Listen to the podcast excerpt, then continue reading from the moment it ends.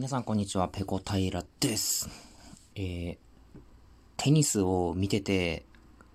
感じた違和感についてお話しします。僕は、えー、野球部育ちなので、他のスポーツを観戦している時に、えー、違和感を覚えることが結構あるんですけど、まあ、特に、ん？って思うことが多いのが、テニスなんですよ。テニスって選手が審判の判定に対してこう不服を申し立てるシーンが多くないですか？例えば相手が打ったショット、これはラインの外なんじゃないか？とか、まあ、いろいろ判定について、こう、食ってかかるようなシーンが結構あるように思うんですよ。それもかなりレベルの高い大会で上位の、まあ、テニスのこと全然知らない僕でも知ってるような選手が結構な剣幕で審判にこう何か抗議をしているようなシーンを目にすることがあるんですね。でもこれ野球だと、まあ、ないんですよ。こういうのが。あの、特に、一選手から審判に対して、えー、何かこう、不服をね、長々と申し立てるみたいなことは、あんまりないですし、やったら、退場になる可能性がすごく高いです。例えば、自分がバッターで打席に入っていて、えー、ピッチャーが投げたボールを審判がストライクのコールをしたと。で、自分ではボールだと思って見逃したのに、なんで今の球がストライクなんだと。えー、こういう風に食ってかかるっていうことは、まあ、ないんですよ。まあ、野球ではですね、審判は神様っていう風に言われていて、審判の判定は、まあ、絶対なんですよね。基本的に審判がストライクってコールしたらですね、それを、まあ、どんなに抗議をしても、それが覆るっていうのは、まあ、ないかなっていうぐらいなんですよね。で特にこの傾向ってメジャーリーグで顕著なんですけれども、日本以上にですね、この審判、えー、に対して敬意を書いた行為っていうのは、厳しく見られて、えー、すぐね、えー、退場になったりだとか、退場に至らないまでも、その後のプレーで、その抗議をした選手に、選手とか、そのチームに対して結構不利な、えー、シビアな判定をされるっていうことがあるんですよ。もちろんルールには書いてないですよ。抗議した選手、チームに不服、あの、不利な判定しますとかってはないんですけど、まあ、明らかに厳しくなってるよねっていうのが、特にメジャーリーグではあります。だからこれがちょっと面白いなと思って、テニスって、えー、なんかこう、紳士の、紳士淑女のスポーツっていう感じがするんですよ。で、試合中、あのー、プレーが続行してる時って基本的に静かにして観客は観戦しますよね。あの、サーブ打つ時とかも、あの、歓声は、あのー、上げないで、スッと静かにして、選手がプレーに集中できるようにっていう配慮をしますよね。で、ラリーが終わってどちらかのポイントになった時に、こう、拍手が起こったり、歓声が湧いたりとかってあると思うんですよ。一方、野球って、あの、基本的にずっと試合中うるさいんですよね。うるさいっていうか、あの、応援があって、まあ、あの、皆さんもね、プロ野球とか、それから、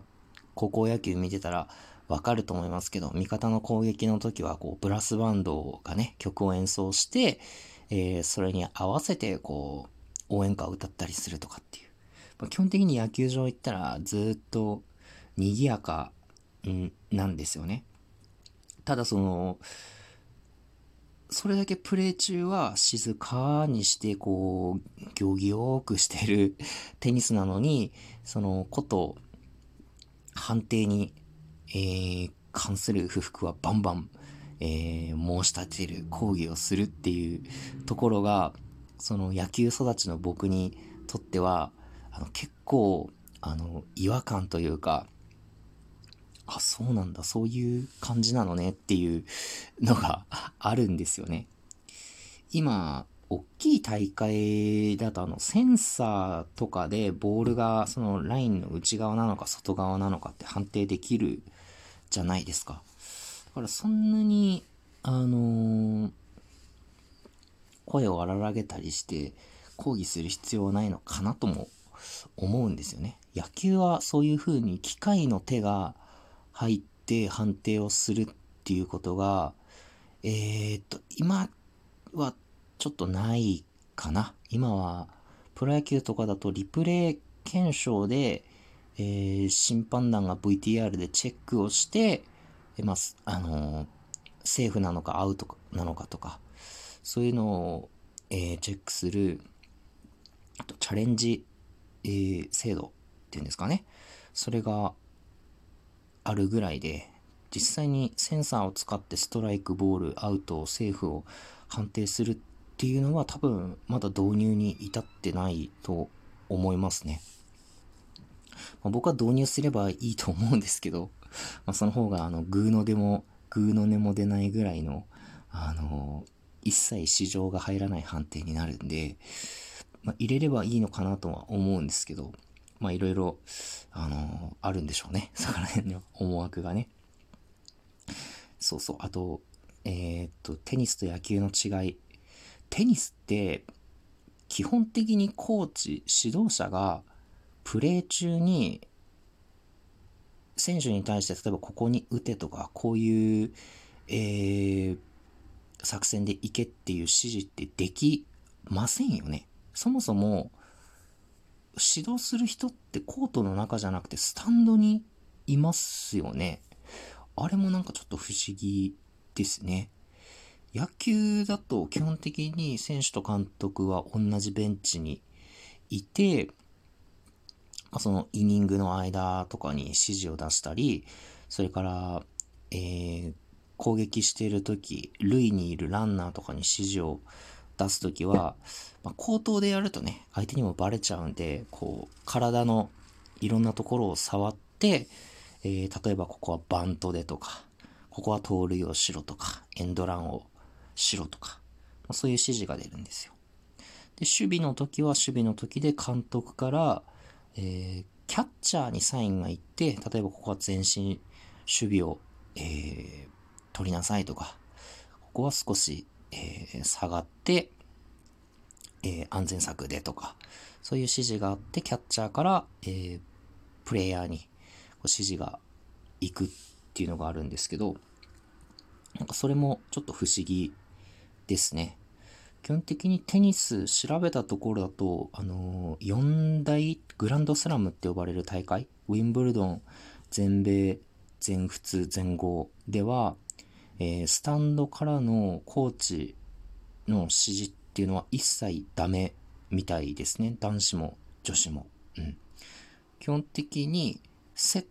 トの間、セットとセットの合間とか、あとコートチェンジの時に、えー、指導者がコートに降りてきて指示するっていうのは認められてるみたいですけど、スタンドから指示を出すっていうのはダメみたいですね。なんかこのあたりもちょっと面白いですね。うん。